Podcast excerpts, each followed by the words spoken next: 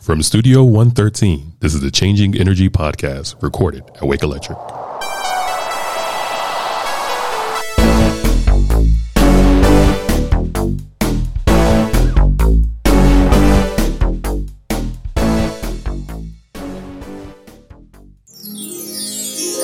Ah, questions.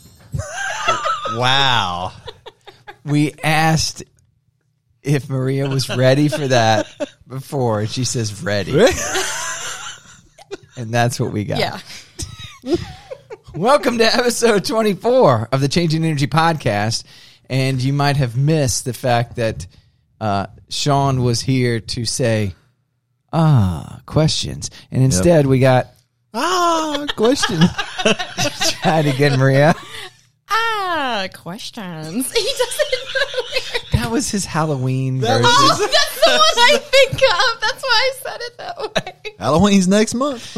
Okay, There we're go, yeah. we're in a goofy mood, but we're in a uh, it's Friday. a new episode Yep. and one that we have been promising and hadn't gotten to yet. But this is going to be a questions episode. We've received questions from a couple of people Right. that we are going to Super fans, I highlight. think. We are going to highlight in today's episode, and that's pretty much going to take us uh, Mm-hmm. through the next uh, little bit. 20, 30 minutes. Yeah. Yeah. Yep, let's uh, let's hope it does. How's everybody doing though? Feeling good. Oh, It's doing Friday. good. Doing good. Yeah. it is Friday. That's right. Anything, Pay week. Anything new? Pay week. good. Kirk got Went paid. to the, went uh, to the I went to a concert last night. It was good. right? Was it So- a lot of watts? Yes. Yeah. It was. Yeah. Yeah. It was rocking. It it, it, it was loud. I mean, booms. Did you take a photograph? Um, I did. I did. Were you I- acting like an animal? no, I mean, you know, I, I was Like a you- rock star? Yeah, yeah. I mean, God, y'all sounding like Nickelback. All this photographing rock star. Okay. Maria, everything good in your world? You're now two and a half months in. No, more than that, I think now. I think it's, I think we passed three months. Okay. I think. What's been the highlight so far? Mm, I mean, I think it's a little on the nose to say the podcast. No. But, you know, I mean, the that, nose. that's been fun. I love it. Yeah, I, I I don't. There's been a lot. So, but yeah, I'd say the podcast is definitely up there. Just you know, getting in there, doing different stuff every day. Literally walking Yes. to work, and I and I don't know who's gonna walk by my office And say, "I ask me need something." Yeah, Yep. Yep. But you're a great writer. You've been great, uh, great putting stuff together. Great with the website. So Absolutely. You're a great improvement to our organization. So, well, let's uh, let's jump into a question. I think the first question we take is from David. Someone want to read that? I'll do it since you looked at me. Well, I got to get my glasses on. okay, well then, I have LASIK, so I'll go ahead. Uh, yeah. All right. So uh, this question is from David Peoples. We got this via our email. The question is Would we be able to get our hands on some infrastructure bill money to purchase land to place EV charging stations on to better serve our members? Of course, I have no idea if that is a moneymaker or a money loser, but thought I would ask. That's a good question. Great question. There is a lot of money mm-hmm. available. Now, if we want to talk about that, the Infrastructure and Investment and Jobs Act of 2022 had a big section carved out with what was called NEVI, which is the National Electric Vehicle Infrastructure Plan. And uh, it set aside, and I'm getting my va- my uh, consonants right, 7.5 billion in EV infrastructure, and that is made available to anybody that wants to go apply and, and improve the infrastructure. has to has to be approved and has to be accepted, and obviously that would be appealing, right, Yeah. to to people to know that it's it's paid for, and so I wanted to just hit that a little bit. First of all, you know our our plan thus far has been to just educate our members about EVs and charging at home Yep. and when the right time to mm-hmm. charge mm-hmm. was. You know, that's one thing that you have to consider when you're a rural electric cooperative like ourselves. A lot of the charging is going to be at home. Sure. Right. at night. And and so if you leave your home confident that you have everything you, you need for today, you're not going to need the public charging. But it has definitely been a chicken and egg type of Right, situation right. because people say, I don't want to buy an electric vehicle until I see that there's plenty of infrastructure and Right. public charging. especially when they're travel. That, Yes. That's that's the big Yeah. one for the one you know I, I drive one and that's what I see the the day to day is I'm fine you know I get Sure. 303 miles to a full charge it's just when you when, when you you're out of your daily routine. yep when you're when you're traveling Which is a great point because Yeah. here's what I want everybody to think about. It's when you're traveling. So you definitely want to hit the major corridors and interstate travel and because when you're traveling, what I think people immediately think is we need one at every at every Walmart, at every retail store, Right. that it needs to be everywhere. Yeah. When a lot of those places are being visited by people that are local, that have already charged, and they're not traveling. No. Now, and they're shopping centers and you're only getting so many miles per hour they're level two Right. so you're only getting 20 to 25 miles you know for the charge point. when you're in there Right. So you're So, not getting yeah. very much.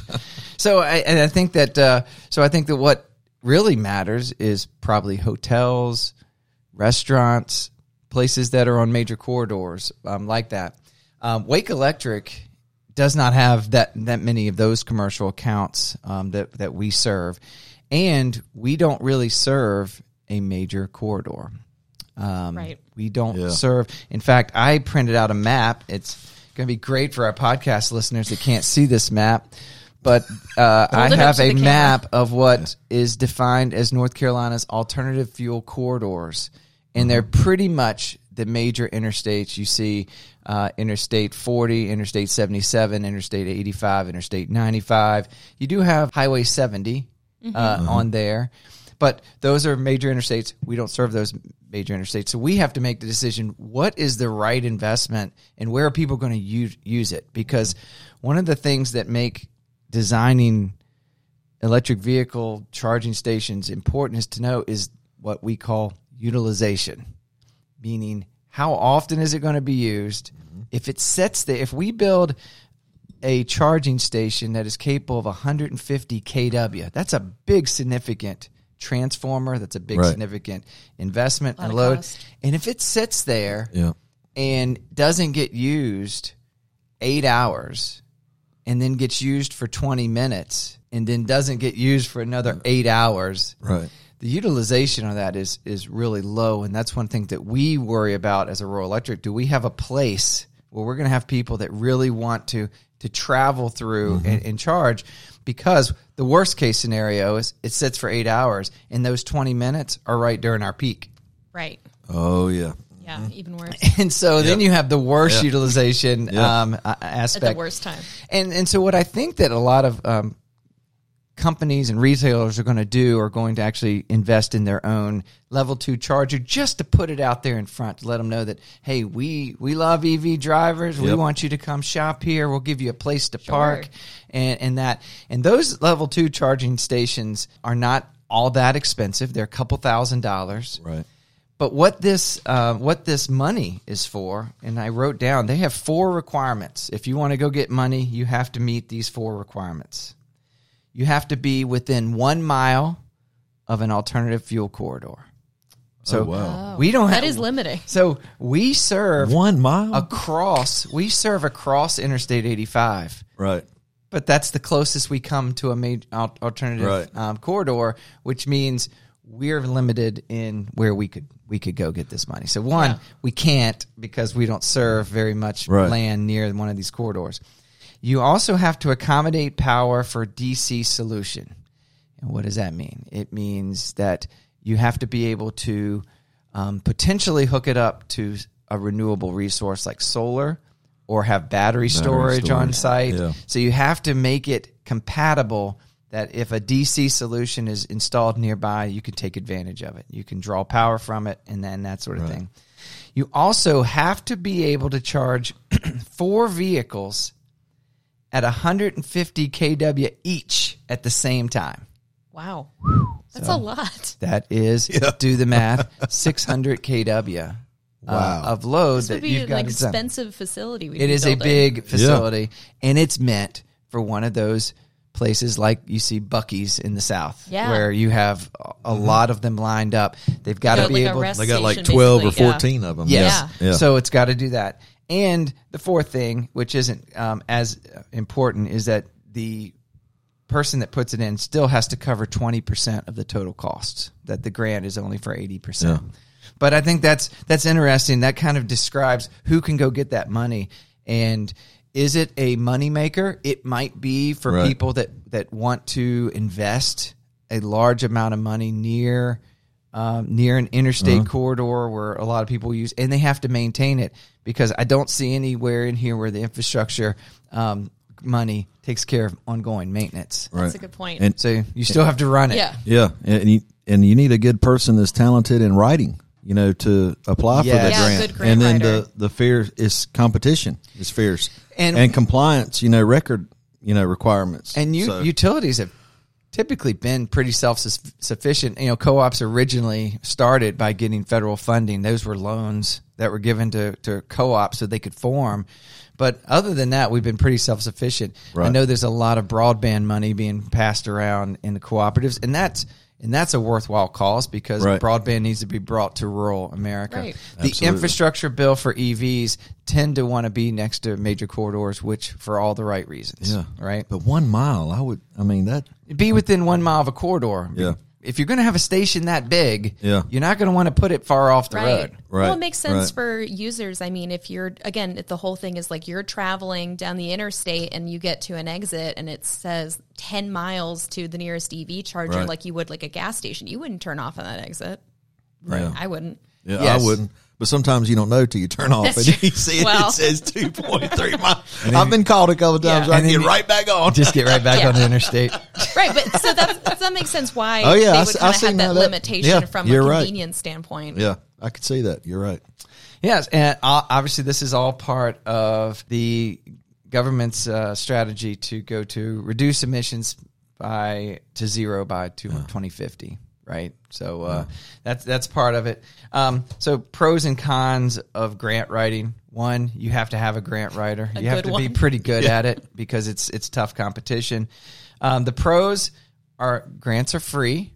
Yeah. Um, even though this is for eighty percent, it's free money that you need to uh, to get. Another pro of getting it is that I read that once you've gotten a few grants, your name kind of gets Nice. out Likely there, to win more. sense. and, Likely and to win more. yeah, you're Yeah. likely to, to get mm-hmm. more after that, and it helps a company that's maybe a startup company gain credibility. Yeah. Look at that. Yeah. We- we- we- great minds think alike. We're looking off the same sheet. So you know what the cons are. yeah, yeah. Do you want to share? Yeah, it, it goes back to kind of the complex reporting, Right. you know, and all the you know everything you have to keep up with the the waiting time. You know, it's not Yeah. just hey, you know, you send it in and two weeks later. Well, especially not with that type of investment. Yeah.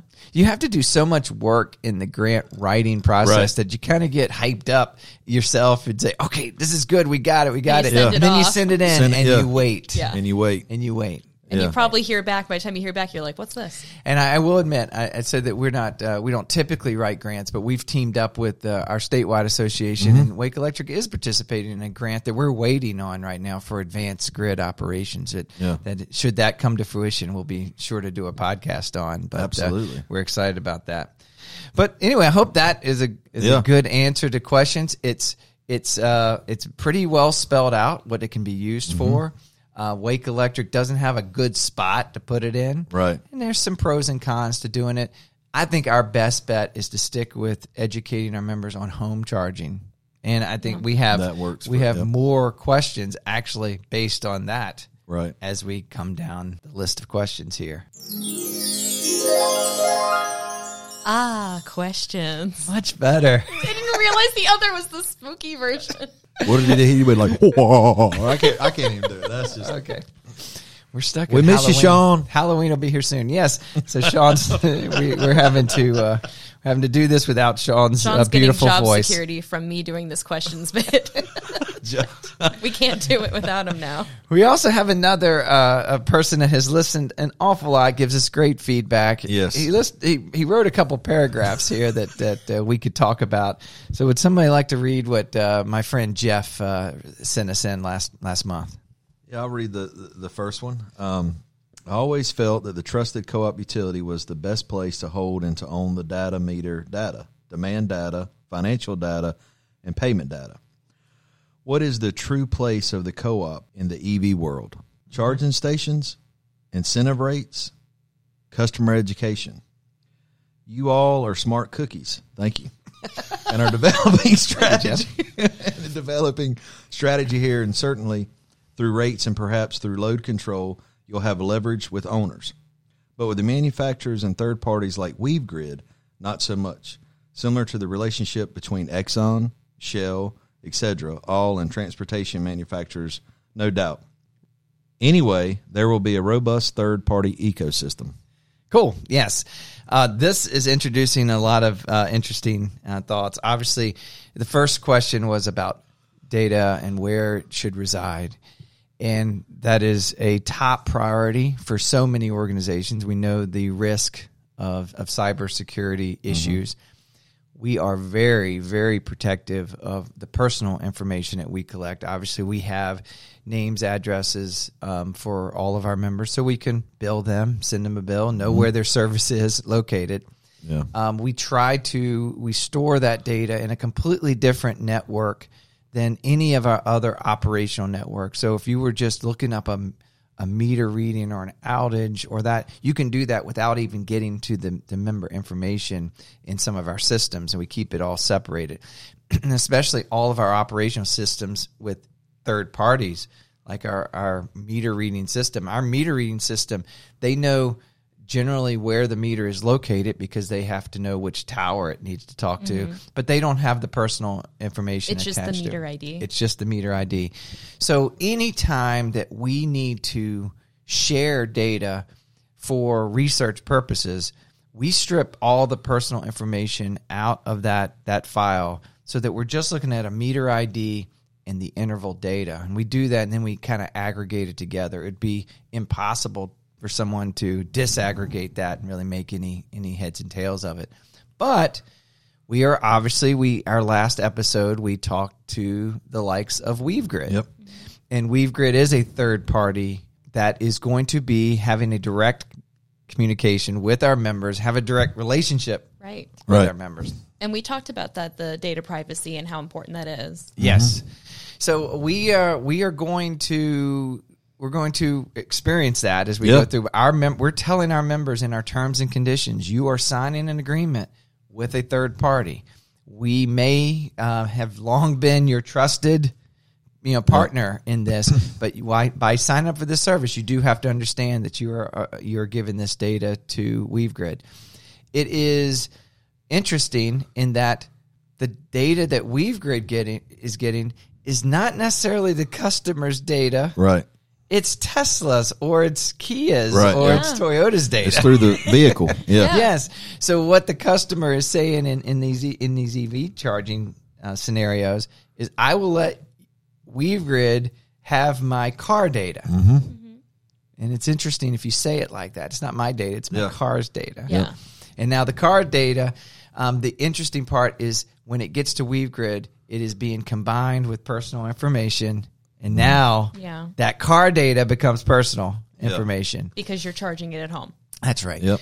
Um, we get to see that list of enrollment, and we would sign up that customer uh, and say they are enrolled. From that point on, we we take a meter ID, assign it to that account, and from that point on, the meter ID and the interval data is really the bulk of what the reports um, Yep. will have on it. So we're we're doing that, but it is a it is going to be an interesting world as data Yeah. continues to be shared, and Wake Electric's just going to go through every step it can to make sure that the personal information that we collect is completely private in all the applications and all the partners that we have. In that the so if you look at this scenario, WeaveGrid's only getting the personal information because the member is giving them Yep. the person. It's not Wade Their name them. and yes. yeah. So is there, there's another question. You want to go and hit the the second part of his question? Interesting time for co-ops as they think about the EV load. Wake, as usual, is directly on target with its 10-6 rate structure. Other utilities hearing the gloom and doom of capacity shortages and high power retail power cost must come up with active strategies that address whatever power supply future they each see. That includes moving the majority of the EV load to off peak. If indeed there's a shortage of power at affordability rates, affordable rates, utilities including co-ops will have no other choice. Right. Yeah. We've talked about this a lot. Yeah. And and I, I think that I continue to get more optimistic as we go along. Um, one, the diversity of load of charging i- is is an important factor that can't be overlooked. Know that a, a transformer that's rated at 25 kVA is really rated to to handle a pretty continuous load at close to 140% of that. But we try to keep it well below that. So Right. so we've built some some room and capacity into the system to to protect the transformers. I think that uh, some things that rural customers will have to realize is that we originally built lines in the 40s, 50s, and 60s to handle a farmhouse. Yeah. You know that that was a few lights in a barn, and that barn might now be converted to a carport. Barndominium. Yeah, with Yes. two Teslas in A barn dominium. I just heard that. I just That's heard, popular. There you I go. just Oh, I heard. thought you made that up. No, it's for I heard barn dominium for the Yep. first time this week as well, and now you're saying it, Kirk. Yeah. Wow. Weird. I mean, Wow. people are- I didn't realize you were savvy like that. well, thank you. No, he's on it. He's on barn Head of, head of the curve. This person was talking about a barn that's turned into a party area Yeah. and their home. It's yeah. I mean, the people. cool. It's it's amazing. YouTube it. You'll see. I'm like, wow. So if I built a piece of 8A copper, which by the way is 6A, 8A, uh, these are just sizes of, of cable. If I told you it was the, the diameter of an ink pen, Okay. a copper line that was meant to serve loads like Yeah. that. Um, and now suddenly they put Yes. an EV charger in there. That's going to we're we're not only going to have to protect the transformer, we've got to build a new line to Yeah. probably support uh, at that as we go forward. Um, and it'll all be about and at that point it'll be about once again utilization. Yeah. How often do they charge? Load Yeah. Is it is it is it 24 hours a day? If it's 24 hours a day, we got big problems. If Oh, it's yeah. not 24 hours a day, we just now need to educate our members. And one of the things that he says at the end of this question is that we may at some point have no choice but to manage charging. Right. Right. Yeah. And it's and we're going to try to educate and try to Yeah. tell people to move their their schedule around. But I've said this before, if you're sitting at a game in Carter Finley and your cell phone is a little bit slower than it normally is, Yep. that is mainly because the network can't Network. handle it Right. and and the phones are made to kind of throttle what Yeah. they give you at that point and i kind of see that one day we'll be in that mode where people will learn to accept the fact that my charging might be slower at certain Yeah. times if i try to do it in during peak at times but we're going to do our best to not Yeah. have to go there and, and i don't want to go there until i've ac- absolutely tried everything we mm-hmm. can on Yeah. our side to help manage and help educate our customers in doing And so the EVs are so smart now. You just go on and say, "Hey, Right. start the charge at ten o'clock or eleven o'clock." That's right. And then when I mean, you know, you wake up and. But I want to tell you real quick, when you talk about the example of the cell phones and everything, the best analogy that uh, you've given was about the free weekends and cell, you remember when cell phones first came Yeah, out about right. that was that was amazing. I don't remember that. G- give the example real quick well, again when for the when the when cell phones first came around, uh, the, I'm now first came around. I'm saying late '90s. Um, they were around before that, Yeah. but people started using them more, and they started offering free nights and weekends to try to get everybody to to start moving their traffic to evening times and Oh. weekends, and and I was saying that, and that we could potentially get to a time where we could have unlimited charging at certain times of the day Right. because Yeah. we know that our peaks are not going to be strained at that point, and we could offer you know a, a bulk rate you know a Yeah. single rate of $20 a month as long as you charge between these hours you can charge as much Yeah. as you want essentially free beyond Yeah. beyond that uh, base charge. So I mean that's that's still the types of incentives Yeah. that we're leaning Yeah. toward first, for sure. Yeah, I just thought that was cool because it worked. Yeah. People wouldn't, you know, they'd be like, "I'll call you on Saturday," or "I'll call you after nine o'clock." You know, Yes. I mean, I would do it because you only got like thirty or sixty minutes, you know, right. Yeah. And then it was free. See, I'm old. I went through college when there were no cell phones With and a there was beeper. and there was long distance with the rates. beeper, yeah. No, it was all landline phones and it was long distance rates. Oh, To long think- distance. To think that I had Oh my gosh. it was cost me 10 cents a minute calling in college. Do you remember the the calling cards? You get like six hundred minutes from Yes. like MCI or what? Wow. Oh my god. And so to go to free nights and weekends was like suddenly long distance became free. Yeah. Hey, mom Yeah. and dad. Now we're Can you send me a little bit of money? I was gonna say college students really got really got that one. Yeah, now we're uh, now we're spoiled. All you youngins. All right, we also have a couple questions from uh, from Dale. Got any good lightning stories? What's designed into the grid to protect it from the wrath of Zeus? Well, let's answer the first one. Good lightning stories. I've got a great one. Oh, and if uh, um, if we have any NC State listeners out there, they'll they'll know what I'm talking about. Um, last Saturday at the the football game, NC State was playing Notre Dame, and the weather got pretty wild and crazy with the thunder and the lightning and the the raining cats and dogs. Well, NC State just installed a new fifteen million dollar you know scoreboard. First game and everything. Lo and behold, it was struck by lightning. Oh. and took it out for like twenty or thirty you know minutes. It's it's working now, but NC State fans, people they know that follow them, it's a saying out there, NC State stuff like something bad. You I was know, gonna will say if you occur. were Yeah superstitious, this would be a pretty and everybody auspicious in the parking lot, we were all, you know, we got in our vehicles, and then after the lightning, and we got back underneath the tents, and everybody in the parking lots were like, "Oh, that's some NC State, you know, brand new scoreboard to get struck by lightning." So, um, so that's that that's one of my that was a I thought about that question that Dale asked, and I was I like, mean, I'm going to talk about that on the podcast. This whole that's crazy. podcast was based on uh, the lightning box, Yeah. as well. So Yeah. we've got that. We're just still Yeah. waiting for that story to yeah, happen. Yeah, but, and, uh, and somebody's going to been invent teased that. the you know? entire Some podcast. Yes. some uh, scientist is going to invent that, and, and we'll be good. and but for those that have not listened to episode one, Kirk believes that one day we'll be able to capture a lightning bolt in a box and store that energy. It's the legacy of Ben now it's not going to be a cardboard box, all right? But no one thought that.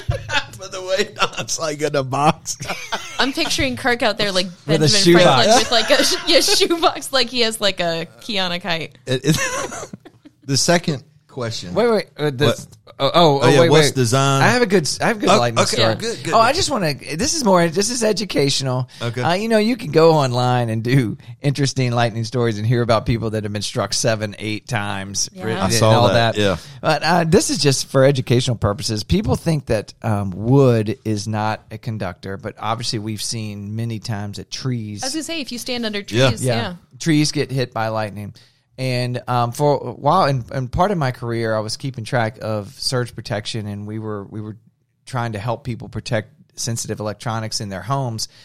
And we had a home that just about every outlet in their house blew out of the wall from a lightning strike, but it didn't strike the house; it struck a tree next to the house, and they had determined that the tree, obviously, if wood is not a conductor, but wood with water in it Oh, can I be a conductor Okay. From the so, rain, yeah. So Yeah. especially if it's raining hard and you've got Yeah. any hollow, you know, conduits through the Right. tree, lightning can just flow right through the tree. Oh my and that there was a root that had grown into the the crawl space oh my God. of their house and into their into their the bottom of their panel box. And that and the lightning Oh traveled gosh. down through the tree, Wow. down through the roots, up into their electric system, and basically blew every That's every nuts. wall socket out of their house. So Golly, you can imagine what that experience must have been. that like. yeah. and that then, would have been mm. And then it's what's designed into the grid to protect it from the wrath of Zeus. goddess of the night, goddess Nyx. She's more powerful than Zeus. That's who's protecting our grid. You, you look that up, Goddess Nyx. Yep, goddess Nyx. She's the goddess of the night.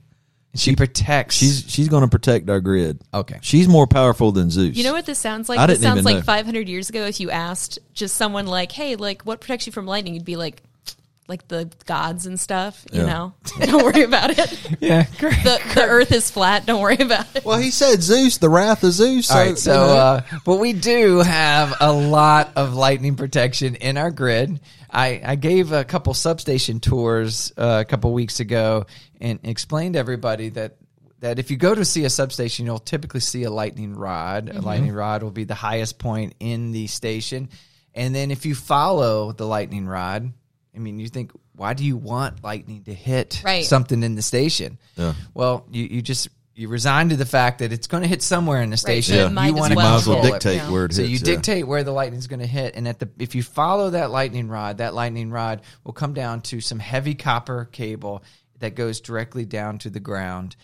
And then what you don't see, you you typically see a gravel um, substation. If you were to go several feet under that gravel, you would find a grid of rebar and that that, that rebar goes lengthwise and horizontally, and it Yeah. just go and it's a, it is literally a grid that's tied together and is a perfectly formed grid that those lightning rods are attached to to make sure that when the lightning hits, it gets to the ground before it gets to any of our sensitive electronics Wow. and so uh, and so we we we have that obviously in place and lightning can hit anywhere Yeah. but how does lightning protect your home i mean most people you'll you'll know that we have ground rods you're not going to Uh-huh. put a lightning rod on your house mainly because you don't expect lightning to hit most structures Yeah. um, Right. But there are there are grounding rods. It's a it's part of the code in your electrical code, and a grounding rod is simply an eight foot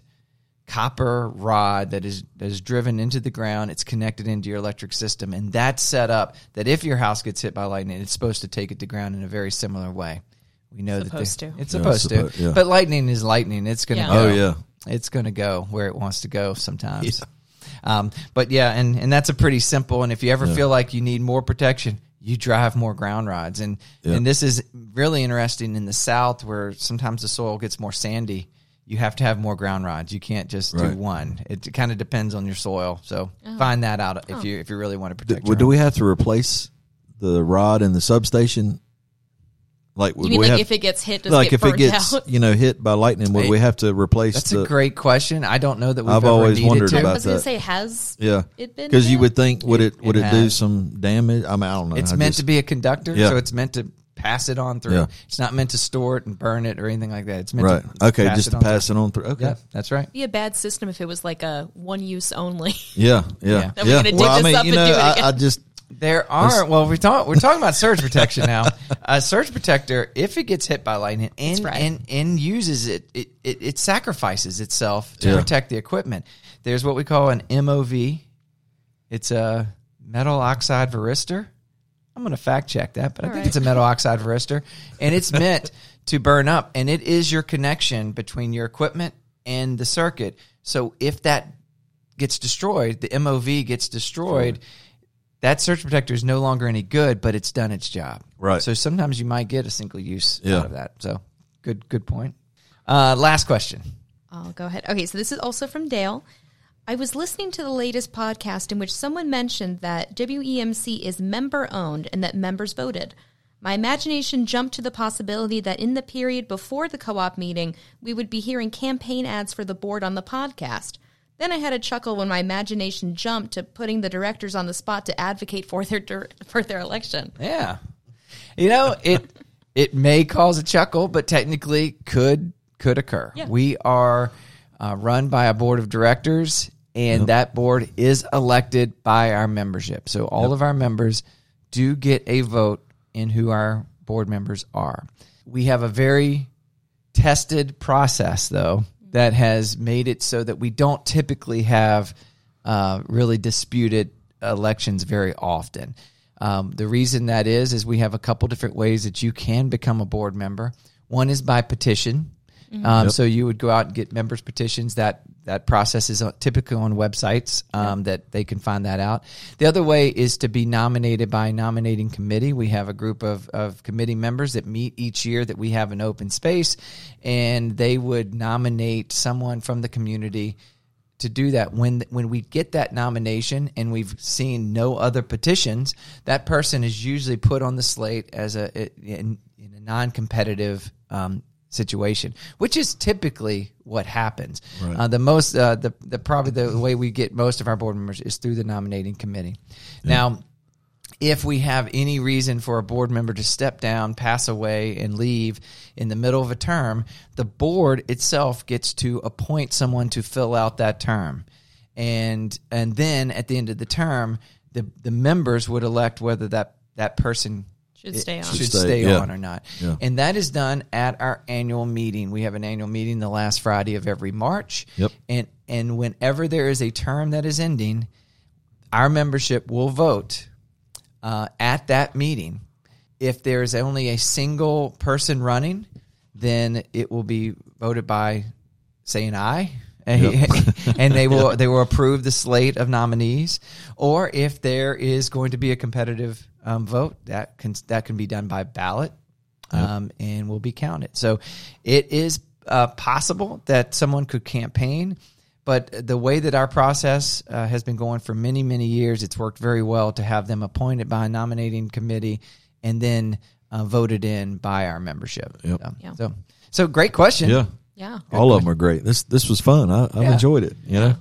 It it took a little bit of the the pressure off of a, of a main topic because Yeah. we want to do what people. So I guess this is our cue to tell people to continue to write us, send us in questions. please. Yes, call. Leave us a voicemail with a question. We can play it. An Over- email. that's right, an email. All those things. Everything. call us. Oh, here we go, everybody. All right, you listeners. Please, we want you to reach out to us. Sorry about that. All right. You can reach us by calling us at 919-863-6331 or me- emailing us at changingenergy at wmc.com. We ask that you follow us on, huh, I wonder if I should call it X now because I've been calling it Twitter. Nah. Okay. Twitter at changing capital NRG. Facebook at changing capital NRG. We're on Spotify, Apple, iTunes. Please leave us some feedback. Send us some questions. We'd love to hear from you. We really would.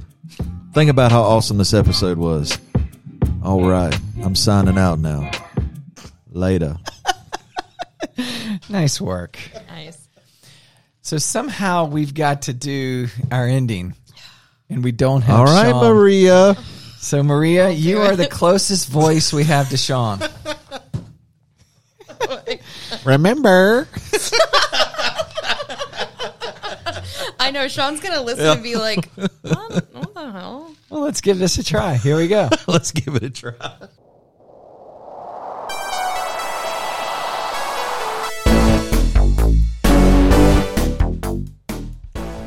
Thank you for listening to the Changing Energy podcast. Our broadcast team consists of Don, Kirk, Shawn, and Maria, with special appreciation for our producer, Ira Osby, Leanna Crumpler, artistic and social media guru, Deshaun Gibbs, music and everyday smiles. We look forward to joining you for joining us on our next podcast. Until then, keep the energy going. Not bad. Not bad. Not good.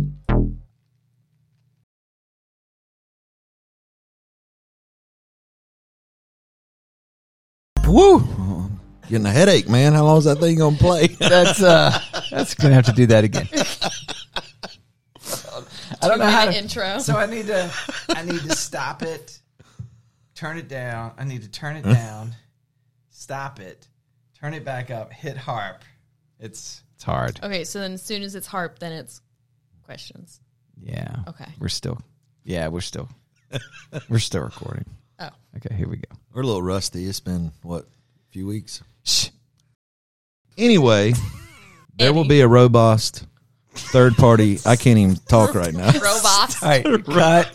Pause. Pause for a place for me to cut. Look, I was reading. I'm sorry.